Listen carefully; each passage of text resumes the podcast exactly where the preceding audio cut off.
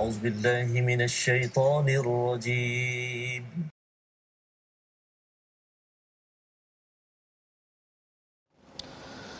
أعوذ بالله من الشيطان الرجيم بسم الله الرحمن الرحيم الحمد لله رب العالمين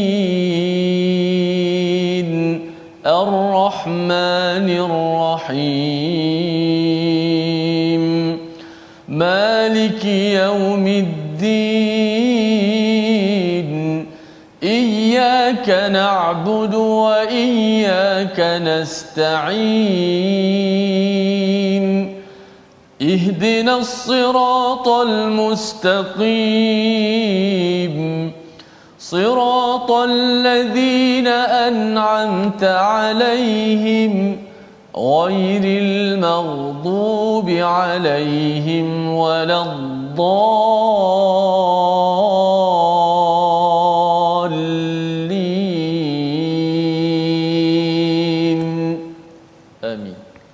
السلام عليكم ورحمة الله وبركاته. الحمد لله والصلاة والسلام على رسول الله وعلى آله ومن والاه. أشهد أن لا إله إلا الله وأشهد أن محمدا عبده ورسوله. اللهم صل على سيدنا محمد وعلى آله wasahbihi ajma'in. Amma ba'd. Apa khabar tuan-tuan dan puan yang dirahmati Allah sekalian? Kita bertemu dalam My Quran Time Baca Faham Amal pada hari ini untuk sama-sama kita melihat kepada halaman dua ratus lapan puluh di mana Allah menceritakan tentang apakah kesan kepada mereka yang sudah membuat persediaan bertemu Allah Subhanahu Wa Taala dan mereka yang tidak membuat persediaan. Dan pada hari ini kita bersama Ustaz Tirmizi Ali. Apa khabar Ustaz? Alhamdulillah. Sihat Ustaz ni hari ini? Baiklah. Apa khabar ini? Alhamdulillah, kita bersyukur hari ini kita bersama Betul. Bersama dengan tuan-tuan yang berada di online untuk sama-sama kita uh, melihat halaman dua ratus lapan puluh. Tuan-tuan dan puan-puan yang berada di depan kaca T V, ya teruskan teruskan kita berdoa Allah izinkan kita istiqamah bersama Al-Quran. Al-Quran ini seperti air daripada langit, ia akan menyuburkan tanah-tanah yang kontang. Al-Quran ini bila ia diberikan dan ia tidak ada had sebenarnya kepada hati kita, hati yang kontang, yang rasa resah, gelisah, rasa pelbagai perkara perasaan menghadapi ujian dalam hidup, ia akan menjadikannya sebagaimana air yang akan memberi kesuburan, menumbuhkan tanaman ataupun pohon syajarah at-tayyibah yang akan menghasilkan buah-buahan manfaat kepada manusia sepanjang masa dengan izin Allah Subhanahu Wa Taala. Itu kesan Al-Quran yang kita nak baca pada hari ini halaman dua ratus lapan puluh. Kita saksikan sinopsis atau ringkasannya.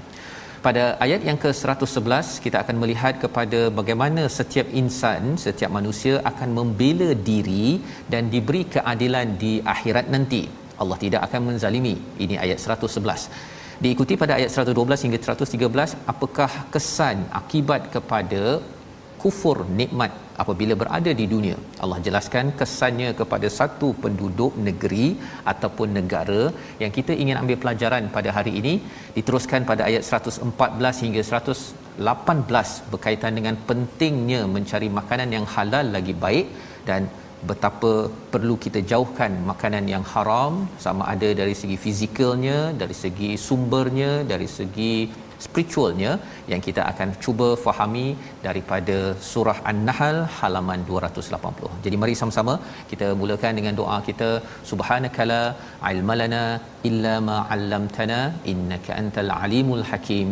Rabbi zidni ilma. Kita mulakan dengan bacaan ayat seratus sebelas hingga seratus empat belas dipimpin Al-Fadhil Ustaz Tirmizi Ali. Silakan Ustaz. Baik, terima kasih Fadhil Ustaz Dr. Fazrul, penonton-penonton, sahabat-sahabat Al-Quran yang dimuliakan. Alhamdulillah, syukur pada Allah Subhanahu Wa Taala, pada hari ini kita meneruskan ke surah yang ke dua ratus lapan puluh uh, ayat yang ke seratus sebelas hingga seratus empat belas. Terlebih dahulu untuk sama-sama kita bacakan dan terus kita share, kita sebarkan Uh, majlis uh, ilmu kita ini, My Quran Time Baca Faham Amal, uh, kepada seluruh rakan-rakan kita yang kita kenali dan kita tag di Facebook ataupun share. Uh, mudah-mudahan mereka semua dapat sama-sama uh, belajar Al-Quran Karim insya-Allah. Baik, uh, seratus sebelas hingga seratus empat belas, jom kita bersedia sama-sama kita mendengar dan membaca ayat-ayat daripada ayat Al-Quranul Karim insya-Allah. A'udzubillahi minasyaitonir rajim. Yauma ta'ti kullu nafsin tujadilu an nafsiha wa tuwaffa kullu nafsin ma 'amilat وَتُوَفَّى كُلُّ نَفْسٍ مَا عَمِلَتْ وَهُمْ لَا يُظْلَمُونَ وَضَرَبَ اللَّهُ مَثَلًا قَرْيَةً كَانَتْ آمِنَةً مُطْمَئِنَّةً يَأْتِيهَا رِزْقُهَا يأتيها رزقها رغدا من كل مكان فكفرت بأنعم الله فكفرت بأنعم الله فأذاقها الله لباس الجوع والخوف فأذاقها الله لباس الجوع والخوف بما كانوا يصنعون وَلَقَدْ جَاءَهُمْ رَسُولٌ مِّنْهُمْ فَكَذَّبُوهُ فَكَذَّبُوهُ فَأَخَذَهُمُ الْعَذَابُ وَهُمْ ظَالِمُونَ فَكُلُوا مِمَّا رَزَقَكُمُ اللَّهُ حلالا طيبا واشكروا نعمة الله واشكروا نعمة الله إن كنتم إياه تعبدون Sadaqallahul Azim. Surah Allahul Azim, begitulah daripada ayat seratus sebelas hingga seratus empat belas sebagai satu pengajaran yang penting tentang bagaimana uh, sambungan semalam Ustaz ya. Pada Allah menyatakan di hujung ayat seratus sepuluh, inna rabbaka min ba'daha laghafurur rahim, ya, sesungguhnya Allah amat selepas semua perkara itu amat mengampun, Maha Pengampun, Maha pe penyayang. Apa semua itu? Ba'diha, selepas seseorang itu melakukan hijrah, selepas melakukan selepas hijrah kerana diuji, di disiksa di Mekah itu, kemudian bersungguh-sungguh dan bersabar. Tiga perkara. Tiga perkara ini kalau dibuat di dalam sesuatu kehidupan kita tuan-tuan sekalian ya, hijrah tak semestinya dari segi fizikal semata-mata daripada Mekah ke Madinah, tetapi hijrah daripada perkara yang tidak baik kepada perkara yang baik, maka kalau kita buat dan kita berjihad bersungguh-sungguh melaksanakan pembaikan dan juga kita bersabar kalau ada cabaran di tengah jalan itu, maka Allah menyatakan Allah Maha Pengampun, Maha Penyayang. Pada hari sambungan ayat seratus sebelas ini, yauma ta'ti kullu nafsin tujadilu an nafsiha, pada hari setiap daripada kita membela dirinya sendiri. Ha ya, tujadilu an nafsiha, perkataan yang penting Ustaz ya, di mana pada waktu ini setiap orang kisah pasal diri dia sahaja. Mm-hmm. Ya, dia tak kisah dah pasal kelemahan orang lain, dia tidak lagi uh, menyerang orang lain. Hari itu apa? Hari pembalasan. Bila sampai di hadapan Allah, Allah kata wa tuwaffa, Allah akan sempurnakan kullu nafsin, setiap diri dengan apa yang mereka amalkan, la yuzlamun wahum la yuzlamun, tidak akan dikurangkan walaupun sedikit ya. Kalau kita buat perkara kebaikan, baca Quran Ustaz kan, dapat sepuluh pahala bagi satu huruf itu tidak akan dikurangkan. Dia kalau katakan pada waktu di dunia ini baca satu huruf dapat sepuluh ringgit Ustaz, oh, tak payah sepuluh ringgit lah, sepuluh sen pun cukup, sepuluh sen kan.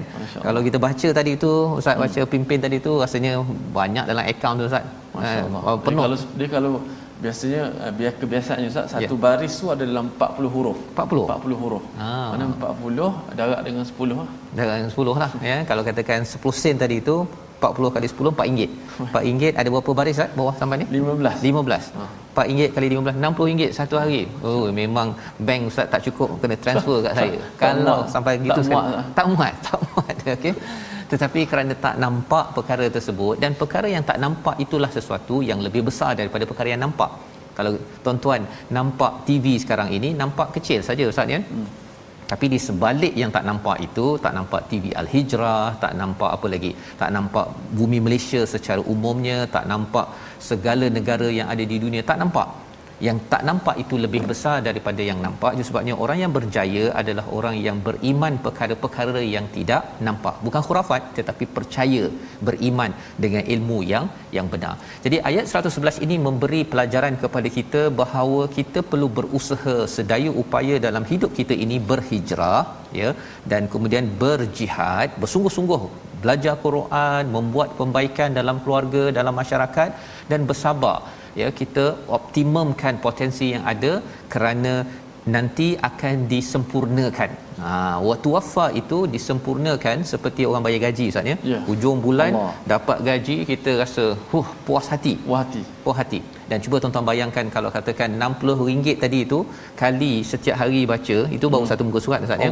Kalau tambah lagi tuan-tuan baca pada pagi tadi, kemudian malam, kemudian baca, dan dalam apa dalam solat pun kita baca, gaji kita memang terbaik ya apabila sampai di akhirat nanti. Dan Allah beri ya, kalau orang cakap tentang K W S P, orang dapat sampai seratus dua ratus ribu pun dia dah rasa amat bersyukur, apatah lagi simpanan akhirat ini, saham akhirat ini Allah janjikan Allah tidak kurangkan walau satu sen, Allah gandakan lagi ada. Ini adalah janji Allah kepada mereka yang yang ingin mengambil pelajaran. Dan selepas itu Allah membawakan perumpamaan yang menarik. Kalau semalam kita sudah pun melihat kepada beberapa perkara ya, hari ini kita tengok satu perumpamaan. Dalam surah An-Nahl ini banyak perumpamaan Ustaz ya. ya. Banyak perumpamaan. Salah satunya wadaraballahu mathalan qaryatan. Allah berikan satu perumpamaan tentang suatu negeri. Kanat aminatan mutmainnatan yatiha rizquha. Mereka diberikan keamanan, mereka tenteram, dan mereka diberikan rezeki yang amat-amat melimpah ruah ya, min kulli makan, daripada seluruh pelusuk. Ini merujuk kepada apa? Salah satu contohnya sudah tentunya turun di Mekah, ini merujuk kepada bumi Makkatul Mukarramah salah satunya. Kalau kita lihat kepada bumi Makkah ini adalah bumi yang subur, bumi yang amat indah. Kalau orang pergi haji Ustaz ya, pergi haji, pergi umrah, apakah yang kita lihat? Mekah itu didatangi oleh pelbagai sumber manusia ya, orang datang daripada kanan, kiri, depan, belakang, orang kulit putih, kulit hitam, semua datang ke sana, dan rezeki melimpah ruah ya. Bila pergi haji umrah begini Ustaz kan, mereka bukannya bawa satu sen dua sen, di sebalik mereka itu banyak duit yang dibawakan. Kerana apa? Kerana Allah yang mengurniakan kepada kepada mereka. Tetapi apakah yang berlaku? Ha, apa yang berlaku? Fakafarat, kerana mereka mengingkari bi'an umillah, beberapa nikmat daripada Allah, fa adzaqahallahu libasal ju' wal khauf. Allah pakaikan kepada mereka, Allah berikan kepada mereka, rasakan mereka apa? Yang pertama, lapar. Daripada se, se apa semewah-mewah yang ada tu, lapar dan juga takut. Lapar dan juga takut. Libas itu maksudnya pakaian. Bila pakaian itu jadi lusuh Ustaz ya, mula-mula pakaian cantik, hmm. tapi bila Allah letakkan perkataan libas ini ada dua paling kurang sudutnya. Satu, uh, dipakaikan, sepatutnya cantik jadi tak cantik, daripada uh, baru jadi lusuh. Dan lusuh itu disebabkan apa? Apabila seseorang itu kufur kepada nikmat-nikmat daripada Allah Subhanahu Wa Taala, bima kanu yasnaun, kerana mereka melakukan bukan sekadar buat biasa-biasa Ustaz ya. Kalau hmm. biasa-biasa, yafalun ataupun ya'malun.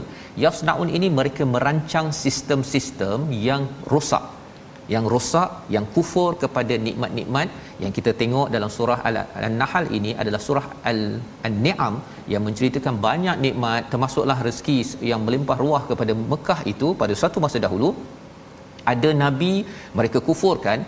Apa yang berlaku selepas nabi berhijrah ke Madinah? Tak lama selepas itu, saat kemarau, Selepas itu binatang-binatang ternakannya mati. Mm-hmm. Sehingga kan Abu Sufyan daripada uh, daripada Mekah itu minta pada Nabi untuk doakan balik agar di dimudahkan ataupun dikembalikan kembali uh, kemajuan pada bumi Mekah ini sendiri. Apa yang kita belajar daripada sini, Ustaz, sebenarnya dosa sesuatu negeri itu dia memberi kesan pada negeri tersebut. Kalau banyak sangat dosa yang berlaku, kufur berlaku dalam sesuatu kawasan, orang bergaduh, ya, tak sembahyang, tak nak baca Quran, yang berkuasa bergaduh sesama sendiri, yang berbisnes menipu sesama sendiri, rakyatnya ataupun penduduknya itu tidak mahu solat, tidak mahu membaca Quran, dia dia marah pada orang atas, orang atas marah pada orang bawah. Akhirnya kesannya apa? Allah kata Allah akan pakaikan pada mereka al-ju' wal khauf, ya, iaitu masalah lapar dan juga masalah ketakutan. Dan inilah yang berlaku sepanjang sejarah, ya. Apabila kita melihat kepada keadaan kita di Malaysia sekarang, Ustaz, ya, mm-hmm. kita sebagaimana Hafsah Hafsah isteri Nabi bila dapat maklumat bahawa ketika pemerintahan Saidina Uthman Saidina Uthman dibunuh, kan, mm-hmm. ketika itu bila dia dengar saja peristiwa tersebut, dia terus teringat ayat ini, iaitu kerana masyarakat yang sudah banyak kufur kepada Allah Subhanahu Wa Taala, maka akhirnya Allah akan menimbulkan rasa masalah ekonomi, ju' sampai tak ada makanan, dan juga al-khauf, rasa tak selamat, sehingga kan Saidina Uthman itu dibunuh dan orang rasa kalau ketua uh, apa Perdana Menteri lah, ya, mm-hmm. sampai dibunuh, khalifah dibunuh, ini petanda bahawa negeri negara itu tidak tidak aman. Ini petunjuk kepada kita pada zaman pandemik ini, Ustaz, ya, bila Allah beri pada dunia ini mula ekonomi merudum dan keadaan pun bila duit tak cukup, mulalah orang mencuri, orang membuat perkara-perkara yang tidak aman, ya.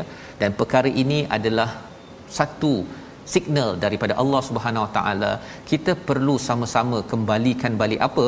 Kembalikan balik kepada mengikut Rasul sebagaimana ayat seratus tiga belas. Sama-sama kita baca diulang kembali ayat seratus tiga belas bersama Ustaz Tirmizi. Baik, alhamdulillah, kita nak pasakkan lagi keyakinan kita Uh, untuk membaca kembali ayat yang seratus tiga belas, uh, kekuatan kita mengikuti al-Quran dan sunnah Nabi kita Muhammad sallallahu alaihi wasallam dalam semua keadaan macam mana sekalipun. Kita tidak tinggal dengan sunnah Nabi ataupun al-Quran, uh, sebagaimana selalu Ustaz Fas kata, kita follow rapat-rapat. Baik, ayat seratus tiga belas. Auzubillahi minasyaitanir rajim. Wa laqad jaa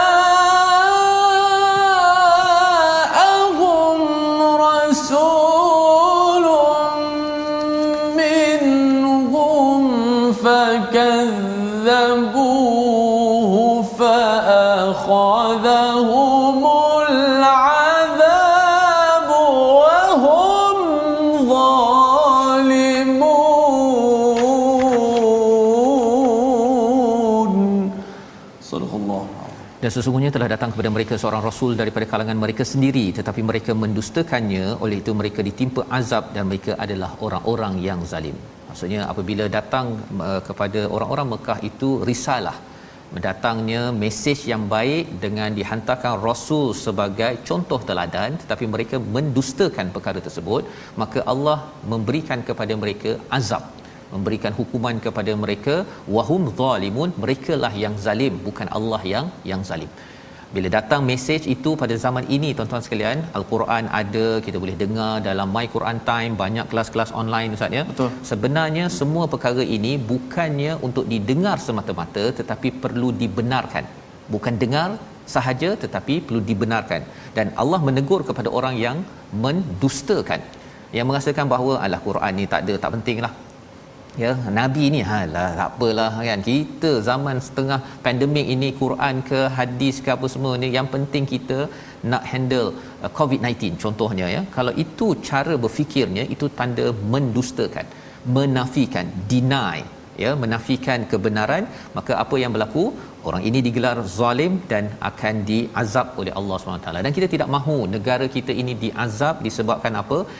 Kita sesama kita tidak membenarkan mesej yang datang daripada Nabi sallallahu alaihi wasallam, daripada al-Quran.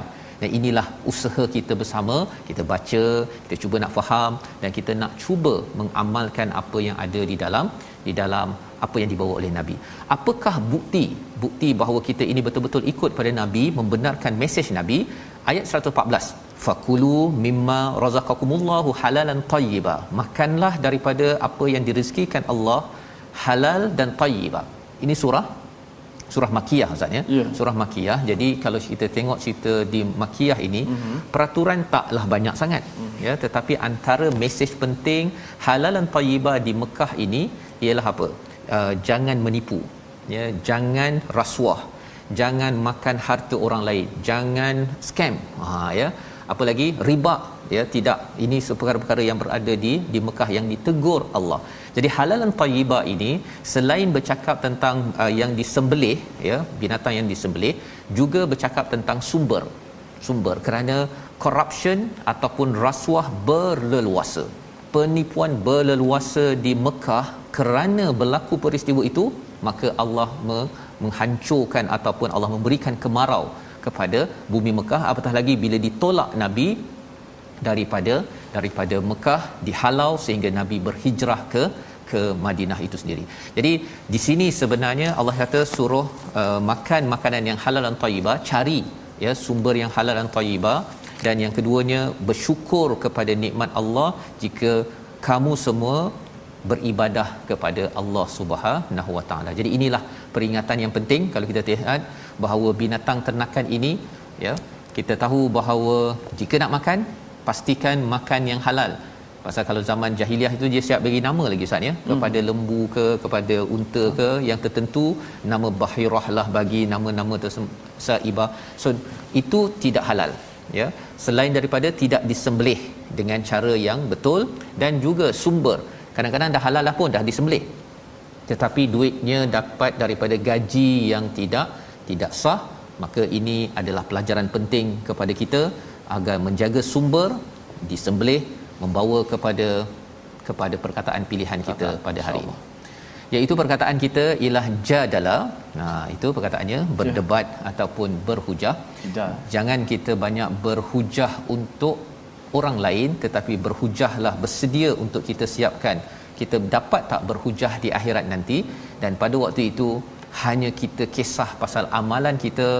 Dua puluh sembilan kali disebut dalam Quran. Moga-moga dengan kita selalu baca Al-Quran ini, kita selalu persoalkan diri kita berbanding banyak sangat mempersoalkan kepada kepada orang lain. Insya-Allah kita kembali semula untuk menyambung melihat apakah lagi peranan untuk memastikan negeri ini aman, negeri ini terus sentosa.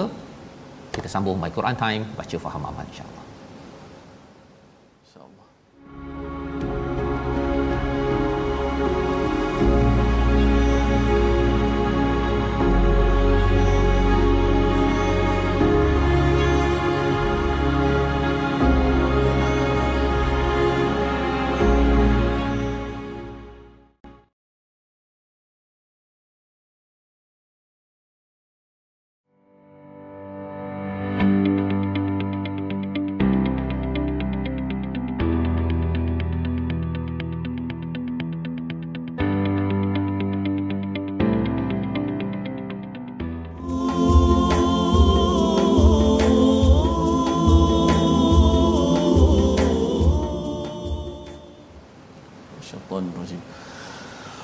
وَإِذَا قُرِئَ الْقُرْآنُ فَاسْتَمِعُوا لَهُ وَأَنصِتُوا لَعَلَّكُمْ تُرْحَمُونَ صدق الله العظيم.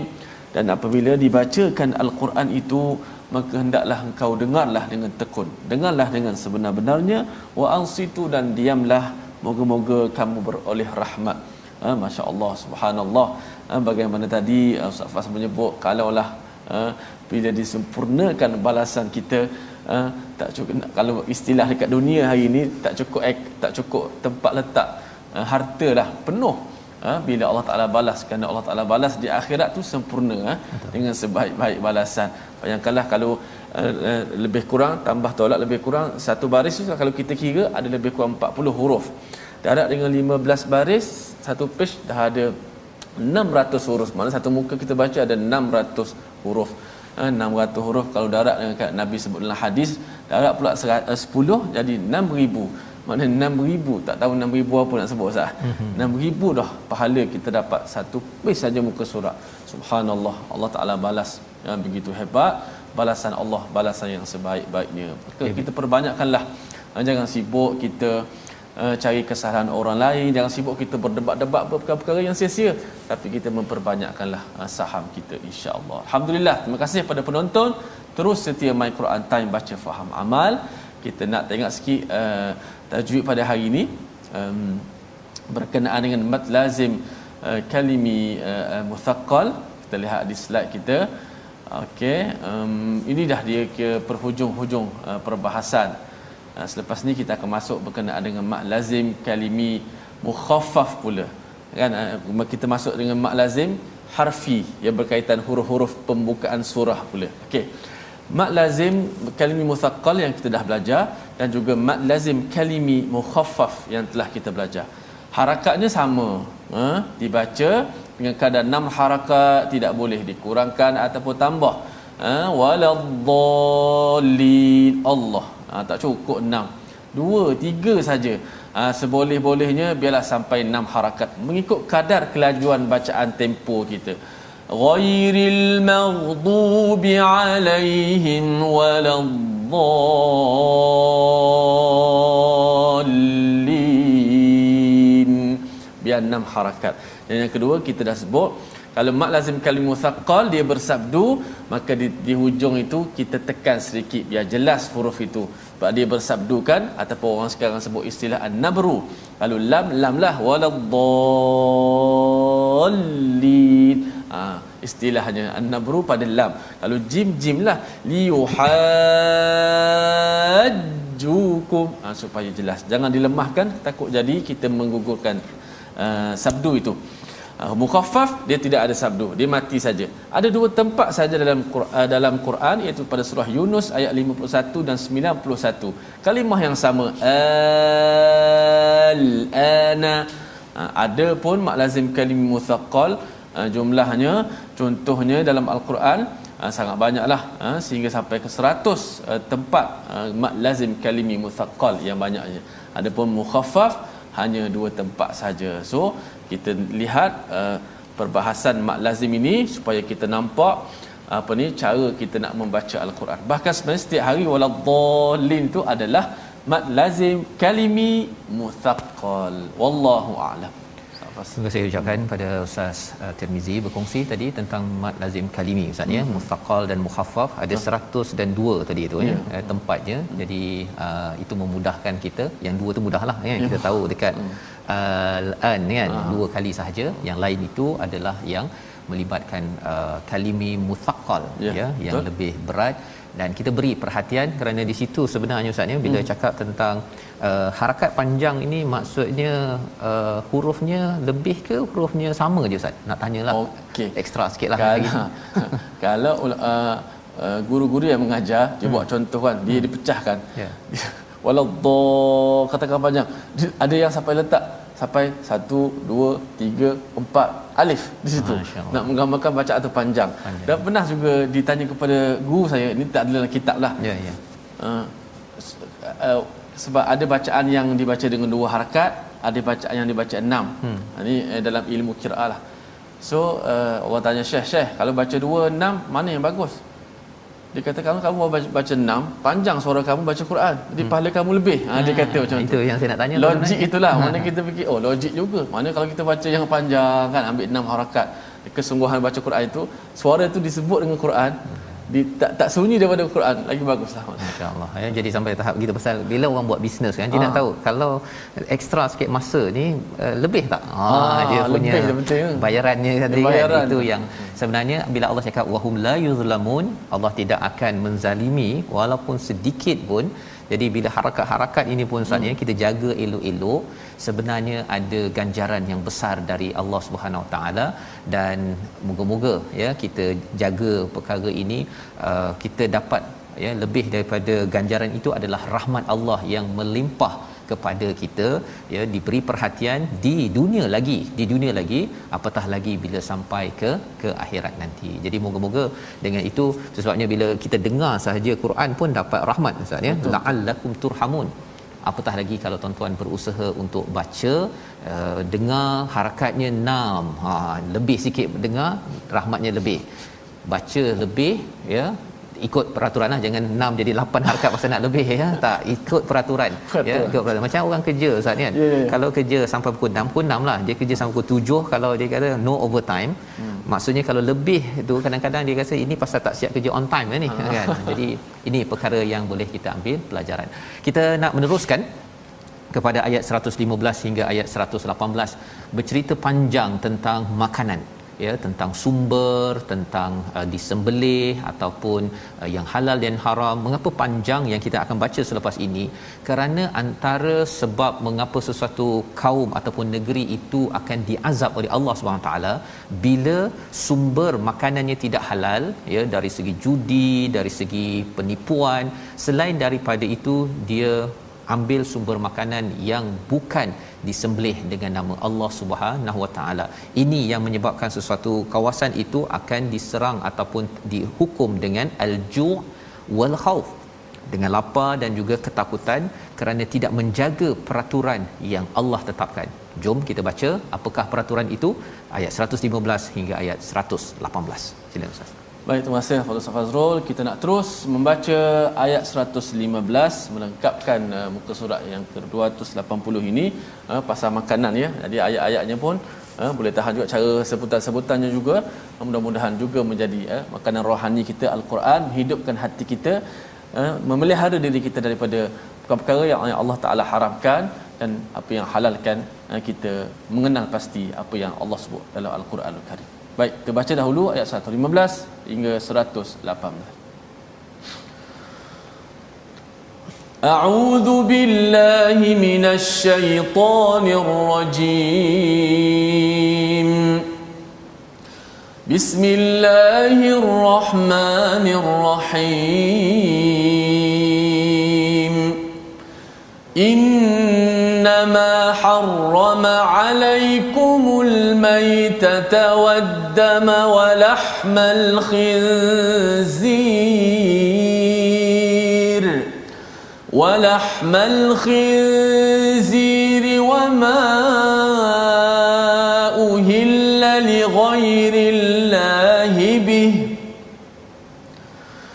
فمن اضطر غير باغ ولا عاد فإن الله غفور رحيم ولا تقولوا لما تصف ألسنتكم الكذب هذا حلال وهذا حرام هذا حلال حرام لتفتروا على الله الكذب إن الذين يفترون على الله الكذب لا يفلحون متاع قليل ولهم عذاب أليم وعلى الذين هادوا حرمنا ما قصصنا عليك من قبل وما ظلمناهم ولكن كانوا أنفسهم يظلمون صدق الله. Surah Al-Nazim, kita telah bacaan ayat seratus lima belas hingga seratus lapan belas. Terima kasih diucapkan pada Ustaz Tirmizi. Sesungguhnya Allah hanya mengharamkan atasmu bangkai darah daging babi dan haiwan yang disembelih dengan menyebut nama selain Allah, tetapi barang siapa terpaksa memakannya bukan kerana menginginkannya dan tidak pula melampaui batas, maka sesungguhnya Allah Maha Pengampun lagi Maha Penyayang. Jadi Allah menjelaskan pada ayat seratus lima belas ini apakah yang diharamkan oleh Allah Subhanahu Wa Taala, bahawa inna ma ma itu maksudnya apa yang sedikit sahaja yang diharamkan, yang lainnya semua itu dihalalkan, ya. Iaitu apakah yang diharamkan? Yang pertama, bangkai, ya. Bangkai itu sama ada dia tidak disembelih dengan ataupun yang dia mati tanpa di disembelih, wadam dan juga darah, dan juga daging daging khinzir, ya, dan juga wama uhilla li ghairillah bih, iaitu sesuatu binatang, mungkin ayam, kambing dan sebagainya, tetapi tidak disembelih. Uhilla itu maksudnya dikumandangkan nama nama selain daripada Allah Subhanahu Wa Taala. Macam kita tengok hilal, ustaz, ya. Hilal kita tengok anak bulan, maka kita kata wah dah masuk bulan Ramadan.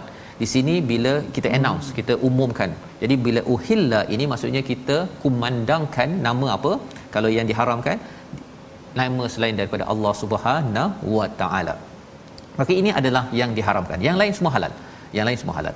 Famanitura, ya, sesiapa yang terpaksa dalam keadaan mudarat, ya, tak jumpa makanan selain daripada daging khinzir contohnya, maka maka pada waktu inilah uh, dibenarkan ghaira barin wala adin. Ha, kalau macam ada nampak kan, nampak daging bangkai itu sahajalah yang boleh dimakan. Ha, ter, tak ada makanan lain, ustaz, ya, kecuali yang nampak dekat atas uh, layar itu. Ha, boleh nak makan, ya, tetapi apa kalau katakan itu bukan pasal kita eh, dah lama ataupun teringinlah kadang-kadang oh. nak makan ular contohnya. Ha, tak boleh tak boleh. Bukan barin kerana ingin sangat ataupun melampau. Ha, jangan makan sampai sampai senak perut tersebut, tak dibenarkan.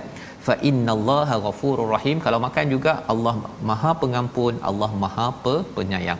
Jadi ini ini yang disampaikan pada ayat seratus lima belas tentang apakah satu sumber ataupun satu sudut tentang makanan yang di ditegah oleh Allah Subhanahu Wa Taala. Pada ayat seratus enam belas, wala taqulu, ya, janganlah kamu menyatakan apa yang disebutkan menggunakan lisan, ya, dengan jelas al-kadhib, iaitu menipu bagi pihak Allah Subhanahu Wa Taala bahawa ini halal, yang ini adalah haram. Itu adalah sudut kedua, ustaz, ya.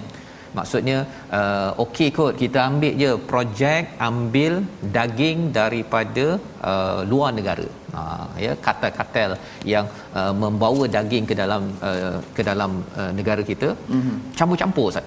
Nah, tak apa, ini halal, mm-hmm. kan. Uh, yang ini uh, tak halal. Dia gunakan halal dan haram itu bukan ikut ilmu daripada al-Quran, tetapi kerana interest ataupun agenda sendiri, kerana nak bina keuntungan, kerana nak bina bisnes, kerana nak menjatuhkan satu produk. Dia kata oh produk sana tu haram, yang saya punya produk halal. Ha, jangan oh. cakap begitu. Ada orang buat gitu. Hmm. Pasal nak lakukan produk dia itu, jatuh, dia kata dia jatuhkan orang lain dengan dia sebarkan maklumat haram-haram haram, tulis bahan-bahannya. Kalau betul okeylah, ya, tetapi kalau tak betul ataupun sekadar tekaan, wah oh, ini kemungkinan ada arak di dalam kek ini. Jadi boikot produk A B C itu adalah perkara yang tidak dibenarkan di dalam di dalam al-Quran. Dan mengapa tak boleh? Kerana itu litaftaru 'ala Allahil kadhib, itu adalah aktiviti mengada-ngadakan bagi Allah pendustaan. Allah tak pernah mengharamkan, kita pula yang mengharamkan, ataupun Allah tak pernah halalkan tapi kita menghalalkan, ustaz, ya. Pasal ada yang setengah yang mungkin liberal, dia cakap buat apa nak susah-susah, Allah ciptakan mestilah untuk dimakan. Hmm. Kan, kalau dia gunakan logik begitu, dia kata tak apa makan uh, apa khinzir ke ataupun makan bangkai ke, pasal itu Tuhan yang jadikan. Kalau macam tu baik dia bagi makan batu ke, makan racun ke, ustaz, ya, makan racun, Tuhan yang jadikan, kan. Logik tanpa ilmu wahyu adalah berteraskan kepada nafsu. Allah kata siapa yang buat-buat perkara ini alal kadhib, ya, alallahil kadhib la yuflihun, tidak akan berjaya.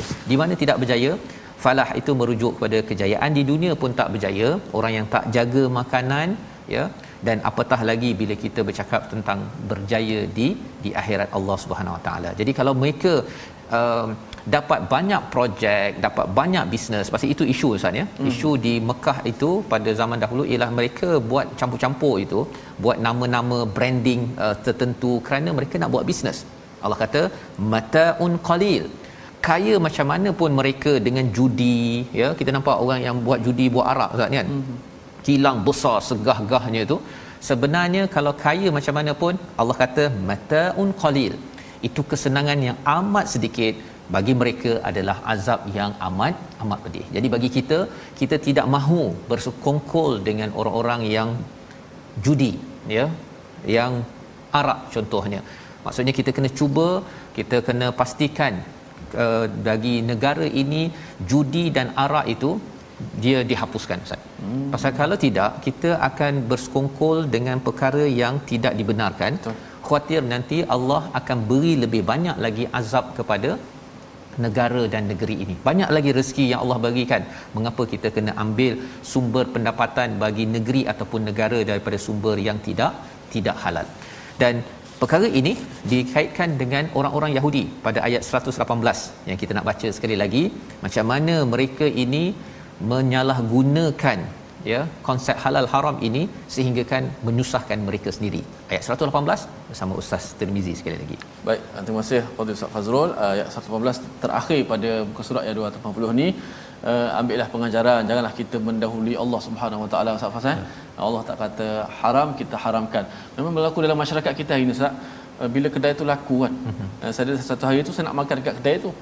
Lalu orang kata, oh, jangan makan. Sebab apa? Katanya ada diletak satu bahan-bahan yang bagi sedap, bahan-bahan yang tak elok.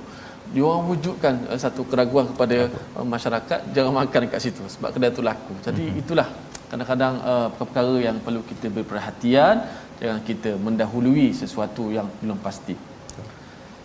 A'udzubillahi minasyaitanir rajim. Wa 'alal ladzina hadu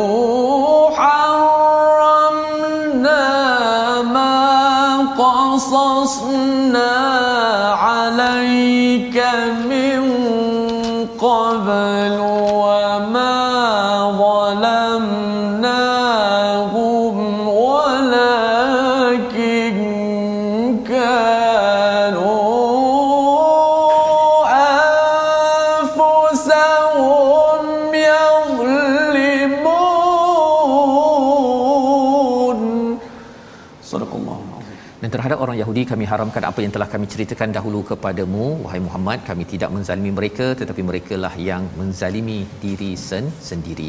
Jadi ini adalah kisah tentang spesifik orang Yahudi. Mereka itu kerana mencampur adukkan halal dan haram, awalnya halal tetapi mereka menyatakan haram, akhirnya kesannya ia memberi kesan kepada hukuman daripada Allah, hukum-hukum selepas itu kepada bangsa ataupun kepada mereka yang beragama Yahudi. Jadi ini kesan bila kita menyusah-nyusahkan, Ustaz, ya, hmm. ataupun memudah-mudahkan. Dua-dua tak boleh, ya. Hukum halal-halal, yang haram-haram jangan pula yang macam tadilah.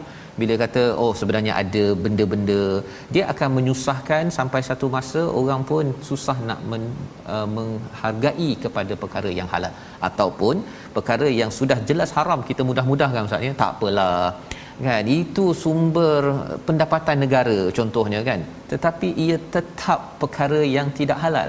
Tak boleh kita halalkan kerana ia akan mengubah agama kepada negeri dan negara ini, dan kita tak nak sampai satu masa kita tak sensitif, Ustaz, ya. Betul. Pergi ke kedai kita rasa oh botol ataupun tin uh, arak itu alah biasalah. Bila dah biasa, satu hari nanti try sikit biasa, lepas tu try banyak biasa. Kita mohon Allah jauhkan, membawa pada resolusi kita pada hari ini buku surat dua ratus lapan puluh, iaitu kita ingin laksanakan kempen syukur nikmat Allah agar tidak ditimpa azab lapar dan takut. Bagaimana kita nak bersyukur? Jangan adakan fitnah ataupun pendustaan terhadap peraturan Allah, dan caranya ialah dengan sentiasa yakin Allah tidak pernah menzalimi hamba-hambanya. Kita berdoa bersama hari ini. Bismillahirrahmanirrahim. Alhamdulillah rabbil alamin, wassalatu wassalamu ala asyrafil anbiya wal mursalin wa ala alihi wa sahbihi ajma'in. Ya Allah Tuhan kami, timbalahkan amal-amalan kami ya Allah, timbalah bacaan Al-Quran kami ya Allah, berikan kefahaman kepada kami ya Allah, bimbinglah kami ya Allah, serta beri kekuatan kepada kami untuk kami beramal dengan setiap isi kandungan Al-Quran ya Allah, sesuai dengan Al-Quran dan juga sunnah Nabi Muhammad sallallahu alaihi wasallam ya Allah. Berikanlah kepada kami rezeki yang halal dan barakah ya Allah. Jauhkanlah kami daripada perkara-perkara yang haram ya Allah. Jauhkanlah kami daripada kami memakan perkara-perkara yang haram dan juga sumber kami membeli makanan daripada sumber duit yang haram ya Allah. Ya Allah, bagilah kami khusyuk dalam ibadah bila kami makan makanan yang halal dan barakah ya Allah. Berilah hidayah kepada kami ya Allah. Mudahkanlah kami untuk memahami ilmu-ilmu Al-Quran dan Sunnah ini ya Allah. Sihatkanlah tubuh badan kami ya Allah, jasmani dan rohani kami ya Allah. Cerdaskanlah akal kami ya Allah, serta redhakanlah kami ya Allah. Timbakanlah akan amalan kami ini ya Allah. Amin amin amin ya rabbal alamin. Alhamdulillah. Amin ya rabbal alamin. Moga-moga Allah menerima doa kita sebentar tadi agar kita terus dapat berjuang dengan nilai Al-Quran. Salah satu tandanya kita menjaga makanan sumber dan halalnya ini dalam tabung gerakan Al-Quran. Ini perjuangan bersama kita tuan-tuan untuk nilai ini kita angkat setinggi-tingginya dalam masyarakat agar masyarakat kita terus bersama perkara yang halal. Negeri-negara ini diberikan keamanan oleh Allah Subhanahu Wa Taala. Kita bertemu lagi pada ulangan pada malam nanti dan juga pagi esok.